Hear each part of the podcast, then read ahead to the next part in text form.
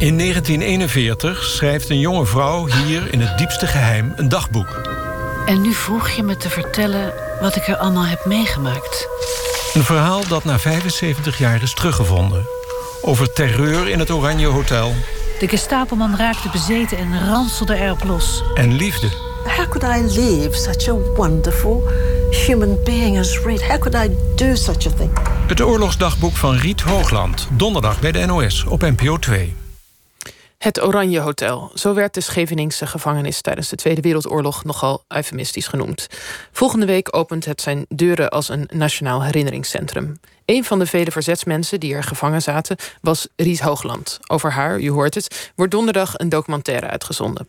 En de makers van die documentaire, Fouke de Koe en Jan-Pieter Tuinstra, zitten bij ons aan tafel. Welkom.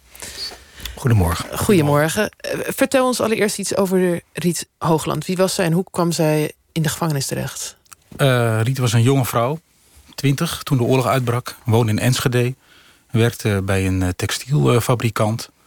En zij kwam eigenlijk om een hele, op een hele onbenullige, om een onbenullige reden in de gevangenis. Ze had een anti-Duits gedichtje over het bombardement op Rotterdam gekopieerd op de werk. Gewoon op een typemachine. En ik geloof in achtvoud verspreid. Alleen uh, was die fabriek ook al bezig om Duitse weermachtuniformen te maken. Dus daar liepen ook al wat Duitsgezinde mensen rond. En daarmee liep ze tegen de lamp. Maar ze heeft gewoon uh, ja, een gedichtje gekopieerd. Was dat waarschijnlijk haar eerste verzetsdaad? Is het... Ik denk dat ze niet eens het echt als verzet zag. Nee. Maar gewoon ja, een beetje recalcitrant. En uh, ze vond het een grappig gedicht. En ze, waren natuurlijk, ze was boos, dat is wel duidelijk. Ze was erg anti-Duits. En naïef. En, en naïef. Want uh, ze kreeg een telefoontje of ze zich bij de SD wilde melden. Dus ze gaat eigenlijk zo bijna in de lunchpauze. Ze zwaait de collega's uit. Zo van, straks ben ik er weer. Over een ja. uurtje kom ik weer terug. Ik ga er even naartoe. En dat liep ietsje anders. Ja, het is natuurlijk verbazingwekkend. Want Oranje Hotel, sorry, de strafgevangenis in Scheveningen... het was ook toen al, denk ik, een beruchte gevangenis. Het is nogal wat voor zo'n kleinigheidje. Uh, zij gaat daar die dagboeken schrijven. Hoe beschrijft zij het leven in de gevangenis? Zij, nou, um, het mooie is dat zij krijgt al vrij snel een, een soort eerbaantje in die baaien. Ze wordt uh, gangloopster. Wat betekent dat ze de, mag helpen met het uitdelen van, uh, van eten bijvoorbeeld. En dat geeft haar de kans om eigenlijk iedere dag in, in, de, in de andere cellen te kijken... en te praten met de mede of de andere vrouwen die op haar gang zitten. Um, en dan, ja, dan gebeuren er twee dingen. Haar dagboek die ze in het diepste geheim bijhoudt... dat staat vol met anekdotes over haar medegevangenen... en de andere vrouwen. Um, maar ze ziet ook een kans om door te gaan met verzet, tussen aanhalingstekens. Want ze begint namelijk met het smokkelen van kleine briefjes tussen de verschillende cellen, tussen de verschillende vrouwen. Wat voor sommigen van groot belang is, omdat uh, die strafgevangenis... daar zitten veel vrouwen nog in afwachting van een proces. En daar zitten veel vrouwen die tot dezelfde uh, verzetsgroep behoren.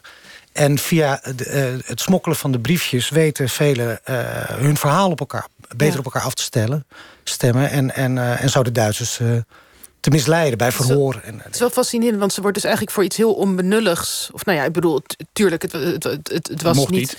Het mocht niet. Ze wordt voor iets kleins opgepakt. En eigenlijk pas in de gevangenis lijkt het alsof ze echt het verzet ingaat. Haar daden in de gevangenis zijn natuurlijk veel groter en belangrijker geweest dan waarvoor ze vastzit. Dat ja. is echt duidelijk. Ja. Ja. En, en wat greep jullie zo in die dagboeken? Waarom want er zijn meerdere, er zijn meerdere dagboeken Ja, er is wel veel verschillende. Ja, nou ja, vooral het perspectief van een jonge vrouw, 21. Uh, het feit dat het uh, hele gedetailleerde verhalen en anekdotes zijn... Uh, van, noem het maar even, de vrouwenvleugel, de vrouwenafdeling. Um, en het feit dat het ook voor haar tijd toch ontzettend vlot geschreven is... Uh, modern bijna. Ik bedoel, ze gooit er ook allemaal Engelse termen doorheen. Het leeft wel makkelijk. Ja, nu neem ik aan dat het niet zo was dat je bij de afdeling daar en daar vraagt... hey, mag ik een bloknoot en een balpen? Hoe Nee. deed ze dat? Hoe, hoe, hoe, hoe, waar deed ze het op? Had ze papier? Hoe, hoe kon dat eigenlijk? Het was ten strengste verboden om überhaupt een potloodje in je bezit te hebben in de cel. De cellen werden ook regelmatig onderzocht. Echt ondersteboven gekeerd. En er zit een, uh, ze beschrijft in haar dagboek dat er op een gegeven moment uh, een dak, de dakman noemt ze dat. Dat is iemand die uh, reparatiewerk op het dak uitvoert. En er zitten bovenraampjes in die cellen. En die vraagt ze op een gegeven moment om een potloodje. En dat is een loodgieter die, die gooit haar dan snel een potloodje toe. En dan houdt ze dus, want we hebben het over een dagboek... maar ze houdt dus gewoon op wc-papiertjes notities bij. En dat is, dat is uiteindelijk heeft ze die, al die aantekeningen... naar buiten weten te smokkelen toen ze vrij kwam. En dat is uiteindelijk, heeft ze uitgewerkt tot een manuscript. En dat is wat wij gelezen hebben. Ze heeft dus een min of meer, als dat een rol wc-papier of zo beschreven? Nee, propjes. Propjes, ja. ja. Ze hadden gewoon briefjes, blaadjes, papiertjes... wat als wc-papier werd gebruikt. Ja. En daar heeft ze gewoon uh, met dat potloodje... Ja, ze haalde zelfs het, het loodstiftje uit het hout van het potloodje... zodat het nog kleiner was en je het nog beter kon verstoppen. En daar heeft ze aantekeningen mee gemaakt. En waar we het nog niet over gehad hebben... is eigenlijk hoe jullie eigenlijk dit hele verhaal überhaupt op het spoor zijn gekomen. We zijn uh, uh, bij het NIOT uh, getipt door Bas van Benda... Die, die nu ook een boek, deze week met een boek komt over het Oranje Hotel... die die geschiedenis namens het NIOT aan het onderzoeken was. En ik kende Bas al een tijdje ook van vorige documentaires die we hebben gemaakt. En nee, die tipt ons, die wezen ons hierop. Ja, en als je eenmaal gaat lezen ben je snel overtuigd... dat dit gewoon een ontzettend bijzonder verhaal is. Ja. Maar hoe het in Nederland terechtgekomen is... Uh, en bij NIOT is eigenlijk wel bijzonder. En dat is ook een van de vrouwen die, die de hoofdrol heeft in onze documentaire. Dat is uh, Ineke Hoogland, de, het nichtje van Riet. Riet is, de schrijfster is in 1970 al overleden. En uh, dus niet zo oud geworden. En Ineke die gaat, dat is ongeveer tien jaar geleden geweest... Op, op zoek naar familie, nadat haar ouders al zijn overleden... en ze eigenlijk in Nederland geen familie meer heeft. En ze wist dat ze een tante had die naar Nieuw-Zeeland was geëmigreerd. Heeft ze nooit ontmoet ook nog familie in Australië had. En via via, ze schrijft een brief aan, uh, aan een ver familielid. En ze krijgt dan eigenlijk als cadeau retour op haar brief... dit oorlogsdagboek teruggestuurd. En eigenlijk omdat voor in de kaft haar naam staat. Dus ooit heeft haar tante, terwijl ze elkaar nooit ontmoet hebben... bedacht, mijn nichtje moet, als ik er niet meer ben, ja. dit dagboek krijgen. Dus dat voor in de kaft staat heel klein Ineke. Verder ook niks. En zij krijgt dan dat dagboek, uh, dat valt gewoon bij haar op de mat. Maar zij heeft nog nooit over deze vrouw... die eigenlijk een, nou ja, een, een oorlogsheldin is geweest... Die, er werd in de familie bijna niet over haar gesproken. Hoe verklaar je dat? Nou ja, De, een van de dingen die, die, die wij al vermoeden... want dat zit uh, verscholen in haar oorlogsverhaal... is dat ze, uh, terwijl ze gevangen zit... ook als lesbienne uit de kast komt. En um, na haar gevangenschap heeft ze ook al wel voorzichtig wat relaties uh, met vrouwen. Maar ja, dat valt binnen de familie heel erg slecht.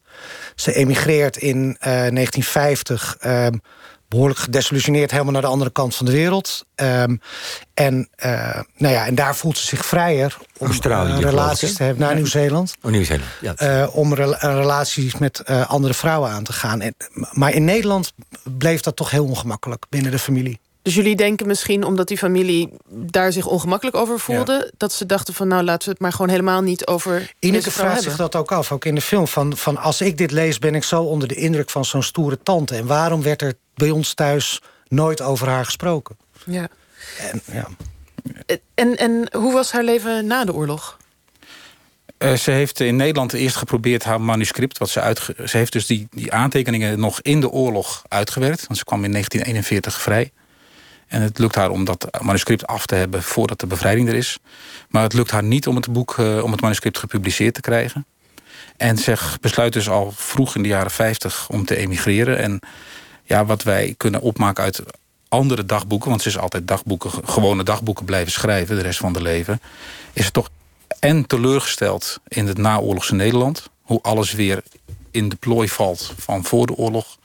en ook echt wel bang voor een volgende wereldoorlog op Europees grondgebied. En, uh, en dan, uh, ja, en dan ja, er gingen meer mensen emigreren natuurlijk in de jaren 50. Zo ongewoon was dat niet. En dan besluit zij om uh, naar Nieuw-Zeeland te gaan. Maar wat wel dubbel is, is zij, ik bedoel, ze worstelt in Nederland met haar seksualiteit.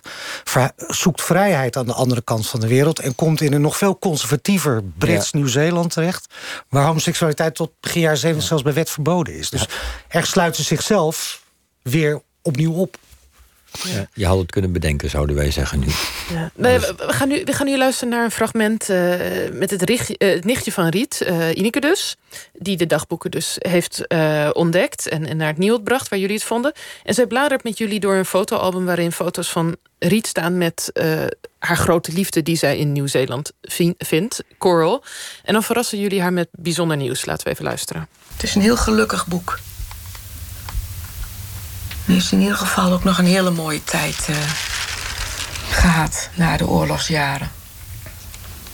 Die Corel, die leeft nog. Ja? Heb je er gesproken? Ja, echt?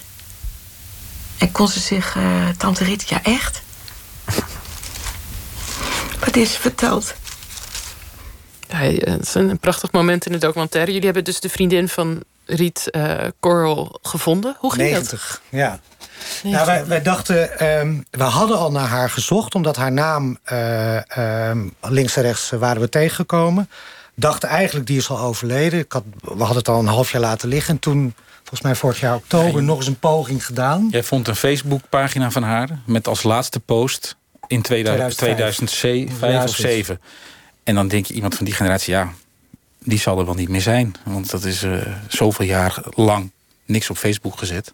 Dus we hadden eigenlijk de hoop opgegeven dat ze nog zou kunnen leven. Maar in, uh, nou ja, na, na, een paar maanden toch nog eens een keer haar naam gegoogeld. En toen bleek, kwam er toch een nieuwe hit naar boven met Corel Trimmer. En uh, ja, toen had ik er eigenlijk vrij snel de telefoonnummer te pakken. En dat bleek te gaan om een 90-jarige jazzmuzikant, uh, woonachtig in Melbourne... Um, in het lichaam van iemand van 55. Ja, dus... Ongelooflijk. Dus een hele aantrekkelijke vrouw moet het toen geweest zijn voor uh, Riet. Ja, dat is er nog steeds. Ja, ja. En hoe, hoe verbaasd was zij dat jullie haar met dit verhaal kwamen nou ja, Uit het niets belde, belt er iemand vanaf de and, uit, vanuit de andere kant van de wereld... die alles weet over een relatie die zij heeft gehad tussen 52 en 60. Ja. Dat is wel gek, toch? Ja. ja. En, en wist zij alles van Riet? Wist zij bijvoorbeeld over het Oranje Hotel en de oorlog? Nee. nee Ook niet? Nee. Nee, ze wist niks, ze wist niks van het oorlogsdagboek. En uh, ze heeft... Riet wilde ook niet over de oorlog praten. Dus ze heeft en, zelfs het niet gedeeld met haar grote liefde? Nee, nee. Dus één keer, en dat, dat zit ook in de film... die, uh, ja, noem het een anekdote. Ik zou zeggen, het is een soort posttraumatische stresservaring geweest... waar, Riet, uh, waar ze samen wandelen op het strand... en heeft iemand rode verf op de rotsen geknoeid, zeg maar... En dan stort Riet helemaal in. Bij die, die blik op die rode, uh, rode verf. En dat doet haar echt denken aan iets uit de oorlog. Ja, bloed uiteraard. En, uh, en dan vraagt Cole, wat, wat is er aan de hand? Wil je erover praten? En dat is eigenlijk de enige keer. Dan is ze zo overstuur dat ze wel uh, daarover begint te praten. Een tipje van de sluier. Ja, en verder lijkt het alsof het zoveel mogelijk weg wil stoppen. Die ja. oorlog. Het is heel mooi hoe jullie in de documentaire eigenlijk die twee verhalen en de twee ja, kanten in Nieuw-Zeeland en Nederland weer bij elkaar hebben weten te, te brengen. Het is een prachtig documentaire geworden. Uh, veel dank, Fouke de Koe en Jan-Pieter Tuinstra. En jullie documentaire heet Het Oorlogsdagboek van Riet Hoogland en wordt aanstaande donderdag uh, op uh, 5 september om vijf voor half negen s avonds uitgezonden op NPO 2.